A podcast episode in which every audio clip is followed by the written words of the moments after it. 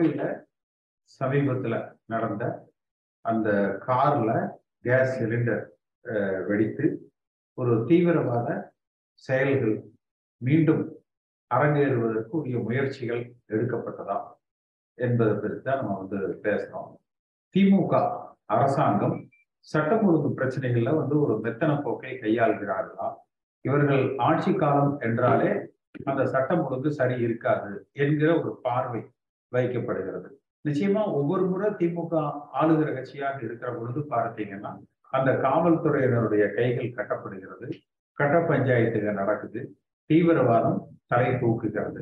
அந்த வரிசையில இப்பொழுதும் தமிழ்நாடு இருக்கிறதா?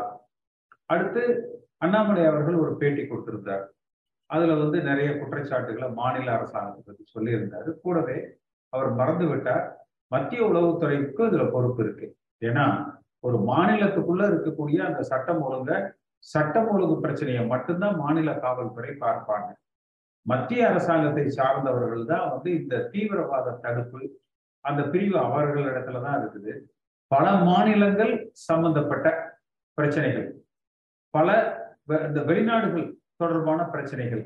இதை விசாரிக்கிற உரிமை என்பது வந்து மத்திய அரசாங்கத்தினுடைய நிறுவனங்களுக்கு தான் வந்து புலனாய்வு பிரிவுகளுக்கு தான் வந்து இருக்கு. ஆனா அண்ணாமலை அதெல்லாம் யோசிக்காம பேசியிருக்காரு.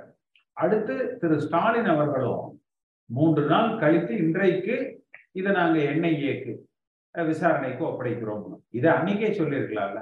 மூன்று நாட்களுக்கு முன்பாகவே அந்த வெடிப்பு குழு வெடிப்பு அந்த சம்பவம் நடந்த அன்றே அவர் இதற்கு முன்பே வந்து என்ஐஏவால விசாரிக்கப்பட்ட நபர் அதனால இந்த வழக்கை என்ஐஏவே தொடர்ந்து விசாரிக்கட்டும் என்று அவர் அறிவித்திருந்திருக்கலாம். ஆனா அதற்கு அவருக்கு மூணு நாள் சாவகாசமா தீபாவளி விடுமுறைகளை எல்லாம் கழிச்சுட்டு அதற்கு பிறகு இன்றைக்கு வந்து அந்த முடிவை காலதாமதமாக அறிவித்திருக்கிறார். அப்ப இவர்களுக்கு அந்த சட்டம் ஒழுங்கு பிரச்சனையில ஒரு பெரிய போதுமான அக்கறை செலுத்தப்படாம இருக்கா அப்படிங்கிறது.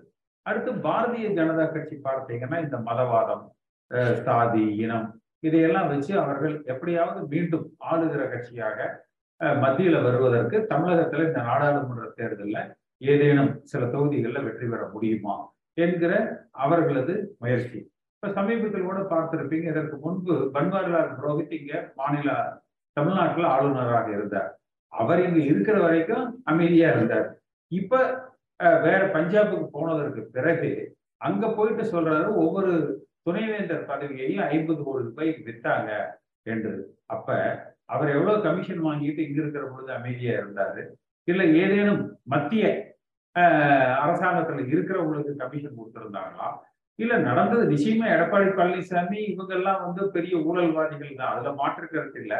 ஆனா அத அவர் இங்க ஆளுநராக இருக்கிற பொழுது அவர் அதை சொல்லியிருக்கலாம் தடுத்திருக்கலாம். அதையெல்லாம் விட்டுட்டு வேற மாநிலத்துக்கு ஆளுநராக இருக்கிற பொழுது அங்க கலந்து கொண்ட நிகழ்ச்சியில் அவர் தெரிவித்தது என்பது தவறு. அப்ப அதிமுகவுடைய எதிர்காலம் எப்படி அமைய போகிறது? இந்த தமிழ்நாட்டுல இன்றைக்கு இருக்கிற இந்த தீவிரவாத செயல்கள் பாரதிய ஜனதா கட்சியினுடைய முயற்சி வருகிற நாடாளுமன்ற தேர்தலில் அவர்கள் சில தொகுதிகளில் வெற்றி பெறணும். அதற்கு ஏதேனும் கலவரத்தை அவர்கள் உண்டாக்க முயற்சிக்கிறார்களா அதிமுகவுடைய பின்னணி அதிமுக தொண்டர்கள் இடத்துலதான் இருக்கு. ஆனா இவங்க எல்லாம் அந்த மத்தியில வந்து பிஜேபி ரூலிங்ல இருக்கிறதுனால சில நேரத்துல அந்த தேர்தல் ஆணையம் அது சம்பந்தமான விஷயங்கள்ல இவங்க தலையிடுறாங்க. அடுத்து இந்த கோயம்புத்தூர் குண்டு வெடிப்பு இதை பத்தி சொன்னீங்க. அதாவது ஒரு என்னையே இதுக்கு முன்னாடியே வந்து அந்த சம்பந்தப்பட்டவரை விசாரித்திருக்கிறாங்க. அந்த விசாரணை வளையத்துக்குள்ள அவர் இருந்திருக்கிறாரு. அந்த நபர் வந்து இப்ப அந்த ஒரு கேஸ் சிலிண்டர் வெடிச்சதுல அவர் இறந்திருக்கிறாரு. அது இப்ப தமிழ்நாடு அரசாங்கம் வந்து என்ஐஏனுடைய விசாரணைக்கு கொடுத்திருக்கிறாங்க. வழக்கமா பார்த்தீங்கன்னா தமிழ்நாட்டுல வந்து அந்த சாதிய மதவாத மோதல்களை வந்து யாருமே விரும்ப மாட்டாங்க.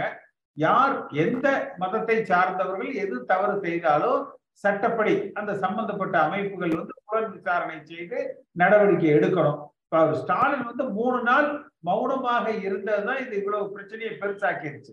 சம்பவம் நடந்த அன்னைக்கே என்னையே தொடர்ந்து விசாரிக்கட்டும் என்று சொல்லியிருந்தாருன்னா இதுல மேற்கொண்டு இந்த பிரச்சனையே பெருசா இருக்காது என்ஐஏ காரங்க கொஞ்சம் அமைதியா இன்னும் கொஞ்சம் வேகமா அதை விசாரிச்சு ஒரு முடிவை நோக்கி போயிருப்பாங்க. இப்ப என்ன கொடுத்திருக்கிறாங்க? பார்ப்போம் அந்த என்ஐஏ என்ன விசாரிச்சு ஒரு முடிவு வர்றாங்க துறையில வந்து அந்த மாதிரி எல்லாம் இருக்க மாட்டாங்க. ஐபிஎஸ் வந்து யூபிஎஸ்சியோ அல்லது டிஎன்பிஎஸ்சியோ குரூப் ஒன்ல எழுதி பாஸ் பண்ணி வர்றவங்க தான். அதுக்குள்ள அவங்க சில பதவிகளை முக்கியமான பொறுப்புகளை பிடிக்கிறதுக்கு ஏதாவது சில சார்புகளை அவங்க வந்து எடுத்திருக்கலாம். ஆனா யாரா இருந்தாலும் தேச பாதுகாப்பு விஷயத்துல வந்து யாருமே வந்து அவ்வளவு பெரிய ரிஸ்க் எடுக்க மாட்டாங்க. இப்ப அந்த சம்பவம் விசாரிக்கிறாங்க விசாரிச்சு அவங்க வந்து முடிவுக்கு வரட்டும். இது பொறுத்த வரைக்கும் நீங்க அந்த குரு ஆறுமுகசாமி ஆணைய வந்து சில முடிவுகளை வந்து கொடுத்துருக்குறாங்க. அதுல மேல் நடவடிக்கைகள் இந்த அரசாங்கம் எடுக்கிற பொழுதுதான் தெரியும். என்னன்னா இந்த அரசாங்கம் வந்து ஒன்றரை வருஷம் ஆச்சு பெரிய அளவுல எந்த ஒரு விஷயங்களும் இன்னும் முடிவுக்கு வரல. அப்படியே கிடப்புல போடுறாங்க நடக்கும் நடக்கும்னு சொல்றாங்க. நடக்கிற மாதிரி தோற்றங்கள் வருதே ஒழிய உரிய நடைமுறைகளுக்கு இது வந்துருச்சு. இந்த விஷயத்துக்கு இதுல ஒரு விடை கிடைச்சது அப்படின்னு எதுவுமே இல்லை. அதை நோக்கி இது போகணும். அந்த ஒன்றுபட்ட அதிமுக அது அப்படி இருந்தால் பிஜேபி பக்கம் போகணுங்கிற அவசியம் இல்லை. அன்னைக்கு ஜெயலலிதா அம்மா மேலேயும் ஜானகி அம்மா மேலேயும் எந்த வழக்குகளும் இல்லை. இவங்க நாடாளுமன்ற தேர்தலுக்குள்ள எத்தனை பேர் வெளியில இருப்பாங்க எத்தனை பேர் உள்ள இருப்பாங்க அப்படிங்கறது தெரியல. ஏன்னா இவங்க கால சுத்தி நிறைய பிரச்சனைகள் வந்து போயிட்டு இருக்கு. அப்ப அதனுடைய முடிவுகள் அடுத்து மத்தியில இருக்கிறவங்க ஜெயிக்கிறவங்கள தோக்க வைப்பாங்க தோக்குறவங்கள ஜெயிக்க வைப்பாங்க. அவங்க சித்து விளையாட்டுகள் இதெல்லாம் தாண்டி இந்த கட்சி ஒன்னா இருந்தா பிஜேபி தயவு தேவையில்லை. திராவிட பாரம்பரியத்துல அண்ணா காலத்துல இருந்து அண்ணான்னு கூப்பிட்டு எனக்கு எம்ஜிஆருக்கு நாற்பத்தஞ்சு வயசு வித்தியாசம். ஆனா நான் அவர்கிட்ட பேசும்போது இல்லைங்கண்ணா அப்படி இல்லைண்ணா இப்படின்னா அப்படித்தான் பேசுவான். என்னைக்கு இந்த ஐயா ஓபிஎஸ் ஐயா எடப்பாடி ஐயா அப்படின்னு கலாச்சாரம் வந்தது அன்னைக்கே அந்த திராவிட பாரம்பரியம் அழிஞ்சு போச்சு. ஏன்னா இதெல்லாம் அந்த காலத்து காலத்துலதான் இந்த மிட்டா மிராசு பட்டம் பாளையம் இவங்க எல்லாம் பதவிக்கு வரையில தான் இந்த ஐயா கலாச்சாரம். திமுக அண்ணா காலத்துக்கு அப்புறம் எம்ஜிஆர் காலத்துல இருந்து எல்லாமே அந்த அண்ணா அப்படிங்கிறது தான் என்னன்னா என்ன தம்பி? இப்படித்தான் பேசுவாங்களே ஒழிய. இப்ப பாத்தீங்கன்னா செய்யல. அந்த ஓபிஎஸ் ஐயா எடப்பாடி ஐயா இது இதெல்லாம் வந்து ஒரு நல்ல திசையை நோக்கி பயணிக்கிறது அல்ல. ஏன்னா இவங்க அந்த மாதிரி அவங்கள வந்து பார்க்க வைக்கிறாங்க. அது நிலைக்காது. அதாவது எந்த இடத்துல அறநிலையத்துறை அதிகாரிகளை நியமிக்கலாம் அப்படிங்கிறதுக்கு ஒரு மேனுவல் இருக்குது. நீங்க ஆன்லைன்ல போனீங்கன்னா இந்து அறநிலையத்துறையில போனீங்கன்னா அது இருக்கும். அதாவது ஒரு கோயிலுக்கு இவ்வளவு வருமானம் வரணும் அப்படின்னு இருக்கும். இப்ப. பழனி கோயில் எடுத்தீங்கன்னா அதிக வருமானம் இருந்தா அங்க ஜாயின்ட் கமிஷனர் இருக்கணும். அதுக்கு அடுத்த நிலையில இப்ப திருத்தணி கோயில்னு எடுத்தீங்கன்னா ஒரு டெப்டி கமிஷனர் இருக்கணும். அது மாதிரி வந்து பாத்தீங்கன்னா ஒரு ஹைராரிட்டி வந்து இருக்கு. அது அதிகாரிகளை தான் நியமிக்க முடியுமே ஒழிய அறங்காவலர் குழு உங்க மாதிரி அதாவது வருமான குறைச்சலா சொந்தத்துக்கு அந்த கிராம மக்களே கூடி செய்யறதுல அரசாங்கம் தலையிட முடியாது. அறநிலையத்துறை சார்பா ஒரு அதிகாரியை நியமிச்சுட்டு அதுக்கப்புறம் அந்த கோயிலுக்கு அறங்காவலர் குழுன்னு ஒண்ணு போடுற பொழுது தான் அந்த திமுக காரங்களை அவங்க உள்ள நுழைப்பாங்க. இப்ப ஊர் மக்களே நீங்க அறநூறு குடும்பத்தாரு சேர்ந்து அதுக்கு ஒரு குழு வச்சிருக்கிறீங்கன்னா அந்த குழுவுல வந்து இப்ப திமுகவோ அல்லது வேற மற்றவர்களோ தலையிட முடியாது. குறிப்பா வெளியூர்காரங்க அதுல தலையிட முடியாது. ஒரு ஒன்றுபட்ட அண்ணா திமுக ஊழலுக்கு அப்பாற்பட்ட சாதிக்கும் மதத்துக்கும் அப்பாற்பட்ட எம்ஜிஆர் கால அண்ணா திமுகவை நம்ம கட்டமைப்போம். தொண்டர்களால தேர்ந்தெடுக்கப்படுகிற ஒரு தலைமை. அந்த தலைமையை வந்து நம்ம உருவாக்குவோம். பாரதிய ஜனதா கட்சிக்கு அடிபணியாத அம்மா சொன்னாங்கல்ல மோடியா லேடியான்னு. அது போல ஒரு சுதந்திரமா செயல்படக்கூடிய அதிமுகவை கட்டமைப்போம். என்னுடைய நன்றி கலந்த வணக்கம். இந்த காணொலியை காணும் தமிழ் உள்ளங்களுக்கு ஒரு அன்பான வேண்டுகோள். சேனலை சப்ஸ்கிரைப் பண்ணிட்டீங்களா?